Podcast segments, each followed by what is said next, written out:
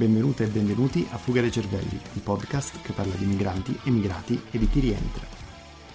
Ciao a tutti, oggi parliamo con Pierpaolo Francia che è stato il mio istruttore quando ho preparato il GMAT per eh, il test ammissione alla, alla MBA. Pierpaolo è una persona che ormai conosco da una dozzina d'anni, insomma ci, ci stavamo un po' aggiornando sull'ultima volta che avevamo parlato insieme credo che sia stato proprio il 2011, ed è stato quando sono entrato in contatto con lui e con la sua azienda del tempo per prepararmi. Il GMAT non solo è un elemento importantissimo per, um, per sbloccare un po' la mente e apprendere anche dei, dei trucchetti che possono risultare eh, sicuramente utili anche nel percorso lavorativo, ma è un prerequisito essenziale in moltissimi dei programmi MBA, soprattutto quelli statunitensi, e quindi per chi fosse interessato a seguire questo percorso, che poi è un po' quello che ho fatto io, anche se ho studiato in Europa, eh, è cruciale capire non solo come approcciare il GMAT, ma come sviluppare quel metodo di studio che noi italiani non abbiamo e che invece il GMAT richiede appunto per avere un ottimo, un ottimo risultato. Passo subito la parola a Pierpaolo e sono molto molto felice che abbia deciso di parlare con noi oggi a Fuga dei Cervelli. Grazie Pierpaolo. Ciao Mario, e salve a tutti, eh, no, il piacere è tutto mio, ti, ti assicuro. Mm, sarò brevissimo perché comunque ho qualche annetto, quindi il percorso è abbastanza lungo. Siamo due vecchietti che parliamo ai giovani, però va, va qual, bene, è stato più, qual è stato più o meno sì, il mio percorso di studio? Io inizio uh, con la facoltà di ingegneria all'università, poi non riesco a terminare perché recatomi in vacanza incontro una ragazza che eh, mi porta a trasferirmi a Londra praticamente eh, con tutte le difficoltà del caso iniziali, quelle linguistiche, quelle economiche, però diciamo che attraverso varie peripezie riesco nell'impresa con l'idea un pochino di, mh, come dire, di migliorare, di, di imparare e migliorare l'inglese eh, per poter poi frequentare l'università lì eh, mi ero prefissato questo obiettivo perché eh, trasferendomi con lei, e lei studiava alla LSE, quindi alla London School of Economics, e una volta visto come funzionava lì, eh, rimasi totalmente affascinato e cioè, non volli fare altro.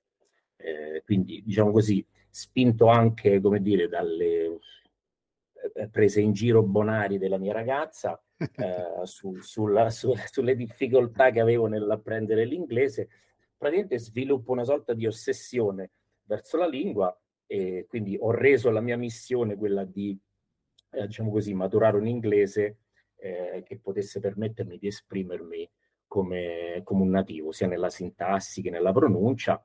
Ehm, e quindi purtroppo in quel periodo diciamo che la, la, la leva il servizio militare era ancora obbligatorio, quindi per una serie di ragioni mi sono dovuto ritrasferire in Italia, eh, dove da lì decido di mandare eh, queste famigerate applications. Ti ricordo che in quel periodo non è che c'era internet o comunque si stava sviluppando, ma sì. eh, era fatto tutto per, per, posta. Parliamo della fine sì. degli anni 90, immagino.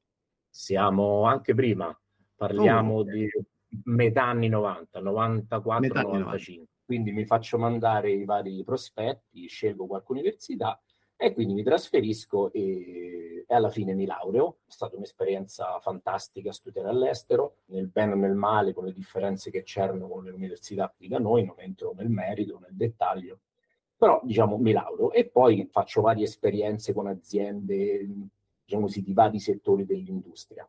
Quindi lavoro con discreto successo in nella mm. City, diciamo così, mm-hmm. no? a. Liverpool Street, dove stava diciamo, un po' il cuore del Financial District. Però stranamente, eh, in linea un po' con, con, quello, con gli argomenti che spesso eh, di cui tratti nella trasmissione, mi manca un po' l'Italia, ok? Mm. Strano, mm. eh, però insomma decido di ritrasferirmi eh, qui in Italia. Ovviamente la cosa non è facile con tutte le difficoltà eh, lavorative del caso, quindi decido di mirare alla comunità anglosassone in Italia, forze delle esperienze linguistiche che avevo fatto lì. Quindi quando sono lì all'Università di Cardiff faccio, insomma, mi prendo un'abilitazione ad insegnare l'inglese come lingua straniera, decido di fare quello che alla fine avevo sempre sognato di fare e che faccio tutt'oggi, che è insegnare eh, mm. l'insegnamento. Inizio così nella formazione linguistica aziendale, quindi conduco, a parte i corsi canonici, di diciamo, workshops e seminari sulla gestione di riunioni in inglese, negoziazioni, presentazioni delle conferenze. E poi, diciamo così, attraverso un incontro, chiamiamolo fortuito, scopro il mondo dei test standardizzati americani. Sto parlando mm-hmm. di, guarda, metà anni 2000, quindi intorno al 2005, mm-hmm. quindi già andiamo indietro di qualche anno, e qui in Italia si, stavano sviluppa- cioè, si stava sviluppando questa cultura. Adesso viene richiesto, vengono richiesti da quasi tutte le università, no? ma allora era in fase embrionale, diciamo così, qui da noi. Test che hai nominato tu, GMAT, GRE, eh, anche SAT e poi quelli prettamente linguistici, quindi TOEFL, IELTS e quelli che sono venuti dopo. Eh, quindi questa in breve cosa mi ha condotto poi a interfacciarmi con questo mondo de- del GMAT e dell'ammissione per i programmi universitari di business. Ecco. Passiamo direttamente al GMAT, anzi grazie per aver condiviso sì. la tua storia personale perché no, non eravamo mai entrati nel dettaglio. Parliamo invece del GMAT. Il GMAT è composto da due elementi, a meno che non sia cambiato. C'è la sezione quantitativa e la sezione linguistica. Tu all'epoca mi avevi preparato per la sezione quantitativa. Vogliamo dare un po' di dettagli su questa per poi eh, agganciarci anche un po' all'altra e spiegare un po' non solo quanto tempo ci voglia a preparare il GMAT o prepararsi per il GMAT in maniera soddisfacente, ma soprattutto quali sono il, le metodologie di, di, assegnazione del punteggio del, dell'esame e soprattutto quali punteggi siano più indicati per entrare magari in un Ivy League, quindi parliamo di Harvard e tutte queste, oppure certo. anche in una qualsiasi buona università americana che magari si accontenta anche di un, di un punteggio medio-basso. Eh, sì, ricordi bene, anche se c'è stata qualche variazione negli mm. anni. Mm. Allora, intanto diciamo per chi non lo conosce che cos'è il GMAT e perché è importante. Allora, il GMAT è un test standardizzato americano attraverso il quale vengono misurate e quindi valutate le competenze che vengono, diciamo così, ritenute più rilevanti per frequentare con successo una business school. Poi su questo si può discutere, è vero, non è vero, servono, non servono, e qui apriamo un'altra parentesi. Però queste competenze quali sono? Come dicevi giustamente tu, quelle di ragionamento quantitativo, dove si utilizza praticamente la matematica come strumento per poterlo fare, e quelle, diciamo, linguistico-verbali, ok? Dove si utilizza l'inglese, ovviamente, perché non ci dimentichiamo che è un test che fanno anche gli americani stessi, quindi la parte sì. verbale è abbastanza impegnativa. Ecco. Eh, oltre eh, poi ecco, alle competenze analitiche di scrittura.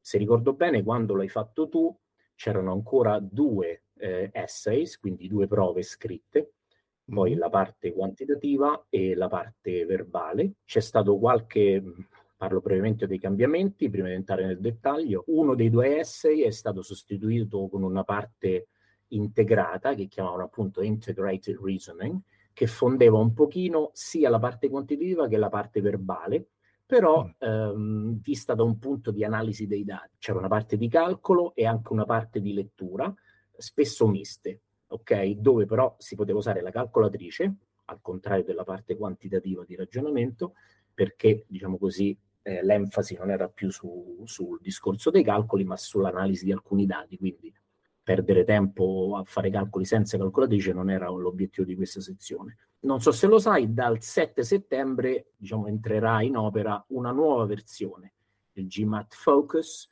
che è stato ulteriormente snellito, però diciamo che la parte quantitativa e la parte eh, eh, verbale alle quali facevi ragionamento, quelle restano. Okay? okay. Ma l'hanno semplificato oppure è un, un miglioramento, comunque un tentativo di miglioramento? Sì, decisamente eh, secondo me l'hanno migliorato perché lo hanno snellito, è molto più breve e rispetto a prima, quando mm, ti preparavi tu, si parlava comunque di una sezione quantitativa di 75 minuti, 37 domande, quindi una media di due minuti a domanda per un'altrettanto lunga parte verbale e quindi comunque dopo aver fatto comunque due S da mezz'ora l'uno ci si arrivava abbastanza scarichi, si parlava di un totale di quattro ore di test, quindi abbastanza lungo. Ricordo quando l'ho fatto io sono uscito morto infatti. Eh sì, sì, sì, sì. sì. Invece adesso diciamo così, la parte quantitativa, prima se ricordi bene, aveva due componenti, la parte di problem solving e la parte di data sufficiency. Comunque, adesso la parte eh, mh, quantitativa è stata, hanno tolto data sufficiency e quindi si parla semplicemente di 21 domande in 45 minuti. Okay? ok, più accessibile. Notevol- notevolmente più, più breve. Per quanto riguarda la difficoltà, non lo so, è più facile, è più difficile sicuramente, il livello è sempre elevato, però il fatto che sia un pochino più snello, secondo me, eh, lo rende più gestibile e fattibile da parte de- de- degli studenti. Ecco. Se vi sta piacendo l'episodio, lasciate pure 5 stelle su Spotify o Apple Podcast. Se invece volete raccontare la vostra storia, scrivete a info-fugadecervelli.online. Grazie. Parliamo di punteggi. I punteggi erano da, da, X a 800, il famoso 800 che solo figure mitiche e leggendarie raggiungevano, oppure quei sì. punteggi che dal 600 in poi comunque ti permettevano di entrare anche in scuole dell'Ivy League. Io ricordo tramite il tuo ex collega Giuseppe Ruggeri, che saluto, avevo parlato con, con l'ufficio missione di Dartmouth, che è una delle migliori università degli Stati Uniti, e loro mi dissero, guarda, col tuo background, comunque col, con le lingue che parli, con, con, con, gli anni di lavoro e studi in Giappone, con un 600-620 puoi entrare. I punteggi sono rimasti gli stessi oppure è cambiato anche lì qualcosa? Intanto hai detto bene, eh, la differenza tra il GMAT, che viene considerato un pochino il re dei test, anche come difficoltà, e poi soprattutto come spartiacque per poter accedere a questi percorsi di studio di tipo MBA e Business School, e il fatto che sia, uh, diciamo così, si differenzia perché è un test adattativo, it's a computer mm-hmm. adaptive test, che vuol dire, come dicevi tu, se io rispondo in modo corretto a una domanda, eh, quella successiva sarà più difficile. Se invece mi sbaglio, quella successiva sarà più facile. Cosa fa l'algoritmo? Cerca di adattarsi su di te e nel giro di 8-10 domande più o meno ha capito qual è il tuo livello e cercherà di darti domande alle quali tu hai eh, una probabilità di rispondere in modo corretto di circa il 50% come livello di difficoltà. Quindi la differenza qual è? È che eh, mentre i test, quelli tradizionali, ti valutano sul numero di risposte corrette che tu dai, il GMAT invece cerca proprio di eh, capire il tuo livello di abilità. Questa è la differenza. Cioè lui dice,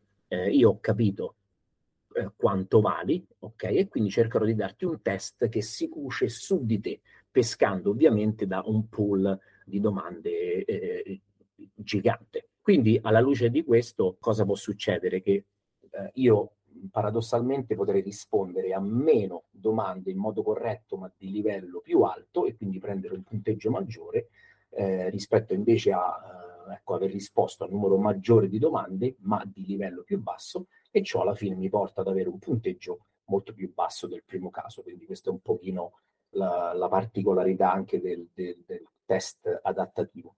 Poi mi chiedevi dei punteggi, i punteggi sono rimasti più o meno invariati, ok? Eh, quindi si parte da un minimo di 200 a un massimo di 800. Abbiamo 500 che è il punteggio medio e che è anche il punteggio della prima domanda del test dal quale si parte e poi in funzione di quello che ottengo eh, potrò fare delle scelte per quanto riguarda, come dicevi tu, il tipo di università che voglio. Parliamo anche dell'esame di per sé. Ci sono queste scuole o comunque queste strutture che organizzano gli esami e più o meno, non voglio dire come, il, come l'esame della patente, ma più o meno il, il, il settaggio è quello. Si entra in una stanza, ognuno ha il suo computer, c'è un, una persona che sta lì a monitorare e comunque eh, si lavora in maniera molto indipendente, non si parla, non vola una mosca. Alla fine della, eh, della, prima sezione, io mi ricordo che c'è stata una piccolissima pausa e poi si, si è passati alla, alla seguente. Il sì. punteggio finale viene dato praticamente subito, cioè alla fine dell'esame, tutti, quando tutti hanno completato, si esce dalla stanza, il terminale ci mette qualche minuto ad elaborare i dati e poi si dicono i dati. Io ricordo che parlo solo della sezione verbale, perché sempre, la matematica è sempre stata un, uno dei più grandi, dei più grandi crucci la sezione verbale era andato molto bene, sezione matematica e non per colpa tua, anzi se non ci fossi stato tu avrei preso zero, sono andato molto male, quindi bilanciandola ho avuto un punteggio estremamente medio. Poi cogliamo anche la palla al balzo, come si deve riportare questo risultato. Quando io ho finito il, il GMAT, alla fine volevo fare la domanda per il full time MBA che lo richiede praticamente ovunque, per comunque le, le università accreditate. Ne approfitto per dire che nella didascalia dell'episodio inserirò anche qualche link, non solo per, per agganciarmi all'attività di, di Pierpaolo, ma anche a video o comunque a risorse che possono dare un'idea maggiore di cosa sia il GMAT, di cosa sia la, la, famosa application per l'MBA. E soprattutto attaccherò anche, attaccherò letteralmente, e soprattutto metterò anche il link al sito del Financial Times che ogni anno stila la graduatoria delle migliori università di business, che sono divise in due macrogruppi, le full time e le part time. Per le part time, dove sono stato io ad esempio, il GMAT non è richiesto, per questo poi alla fine ho deciso di fare l'esame anche un po' per scrupolo, insomma, per vedere un po' eh, che punteggio avrei avuto, però non avevo più la pressione di doverlo fare davvero bene. Infatti ho studiato, credo, tre settimane, non di più.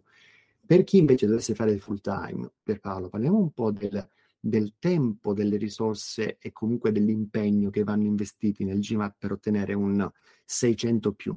Sì, allora ovviamente proprio per quanto abbiamo descritto finora è un test che va preso col massimo rispetto se si vuole prendere un punteggio, ecco, come dicevi tu, decente. La scelta dell'università, se dove, cioè laddove il GMAT viene richiesto, è funzione un pochino del punteggio, perché sì. le università america- americane che sono un pochino più competitive proprio perché diciamo sta- giocano in casa loro, test fatto da loro e quindi magari gli studenti hanno più dimestichezza con queste metodologie di valutazione rispetto magari a una controparte sud-europea eh, che possiamo essere noi.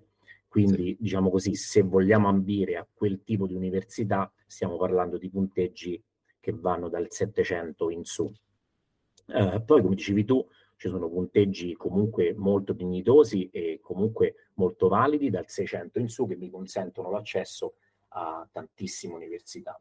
Eh, il mio consiglio è quello sempre di eh, contattare eh, l'università stessa perché oltre al punteggio, qualunque esso possa essere, quello richiesto è anche un profilo che uno eh, presenta a, all'università, eh, come nel tuo caso, no? avendo avuto delle esperienze internazionali di spessore, di livello, eh, le università hanno piacere ad avere nel loro mm-hmm. corpo studenti dei profili elevati, quindi il GMAT è un fattore, però potrebbe non essere l'unico, come dicevi giustamente tu.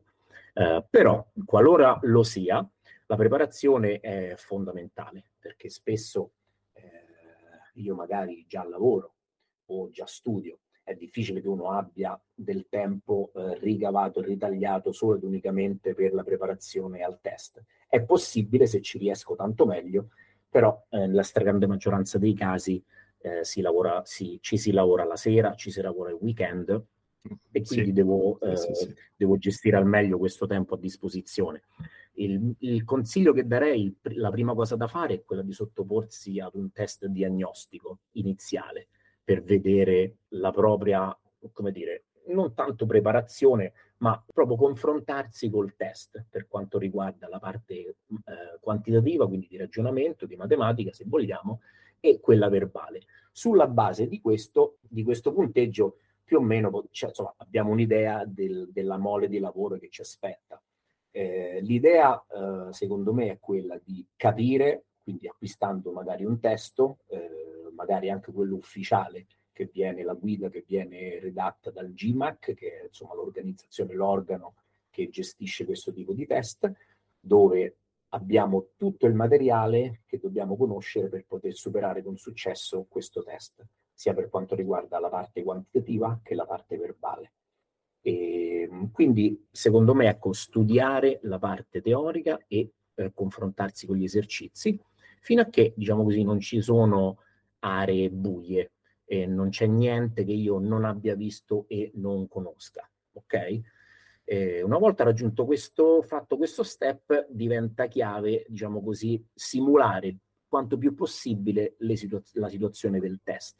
Quindi devo cominciare a fare gli esercizi dandomi un tempo, eh, e quindi in modo cartaceo se preferisco, o comunque al PC se preferisco, comunque simulare il discorso tempo per vedere io sotto pressione come, come ragiono.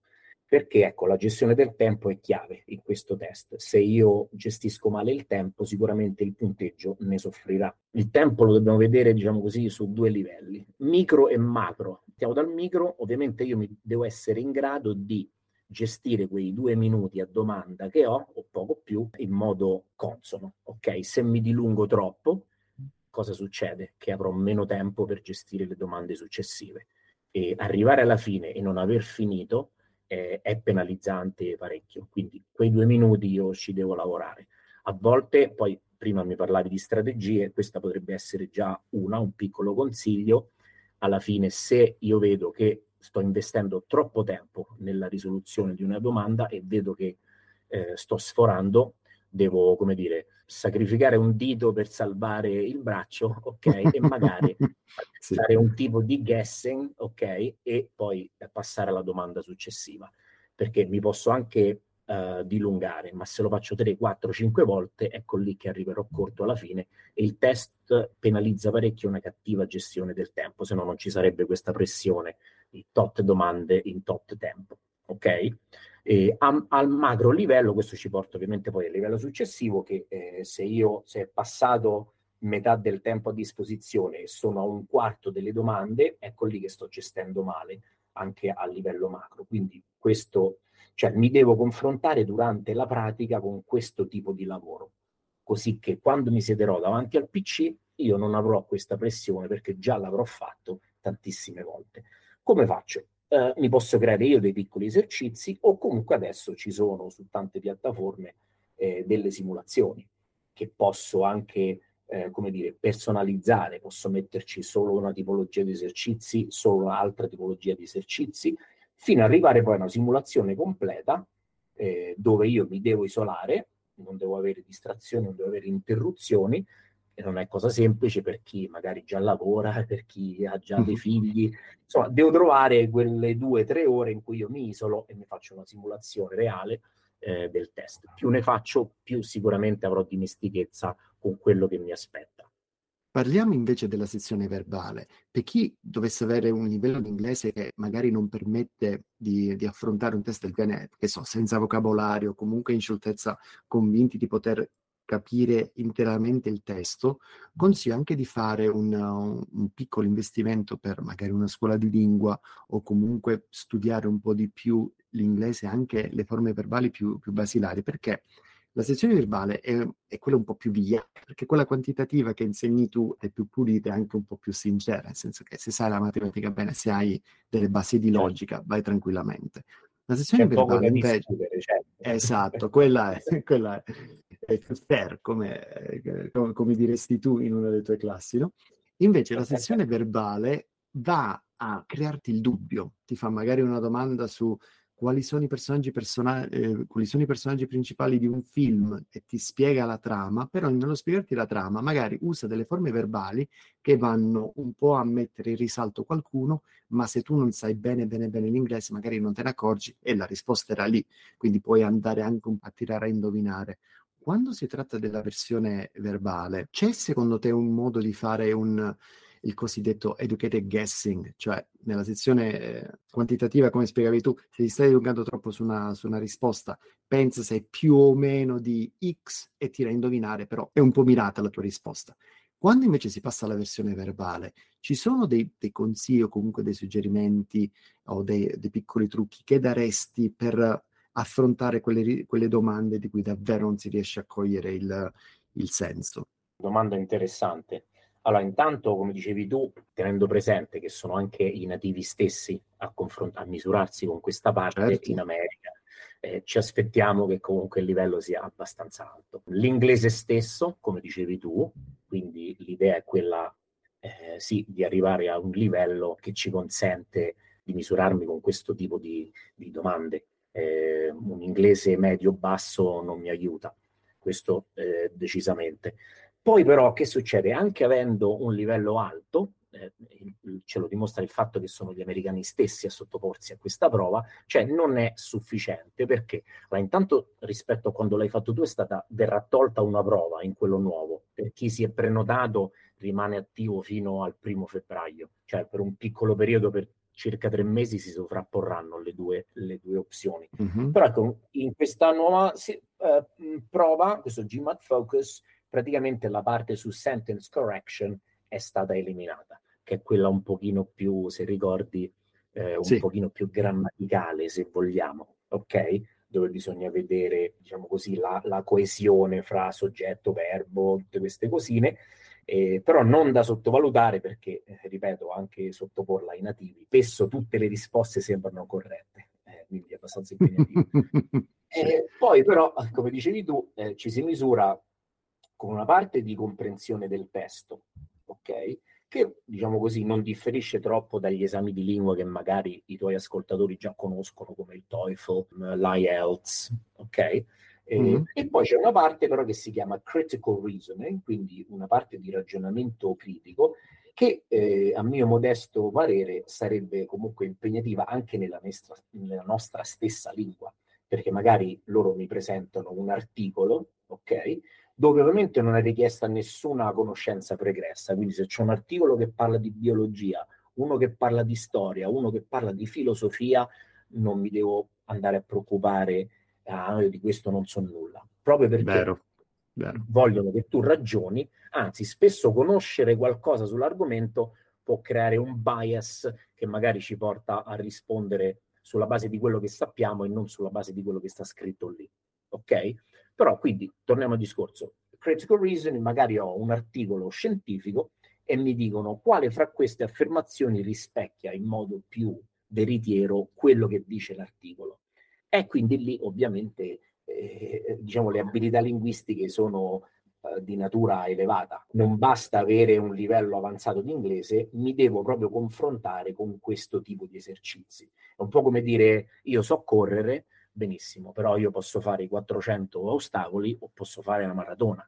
Se voglio fare certo. l'uno o l'altro, anche se so correre bene, mi devo preparare in modo specifico, cioè devo conoscere qual è il mio avversario, la, la mia task, ok? E lo stesso vale per la lettura, come dicevo prima. Quindi strategie, allora, mentre nella parte eh, quantitativa, come dicevi tu, diciamo è un pochino più matematico l'approccio, perché in tutte e due le sezioni le risposte, cioè le opzioni che vengono messe, non sono casuali. Ce n'è una che è quella corretta, no? come sappiamo, ma le altre quattro non sono messe in modo casuale, ce n'è sempre una che tiene conto magari di un errore di calcolo, ce n'è una che tiene conto del fatto che uno non abbia capito la domanda, eh, ce n'è una dove mh, si pensa che tu possa aver sbagliato segno, ce n'è una che pensa che tu... Insomma, ce ne non sono studiate, ecco, la difficoltà nel comporre le domande poi è quella, perché quella esatta uno lo risolve ed è quella. Nel, nella parte verbale no, ciò non fa eccezione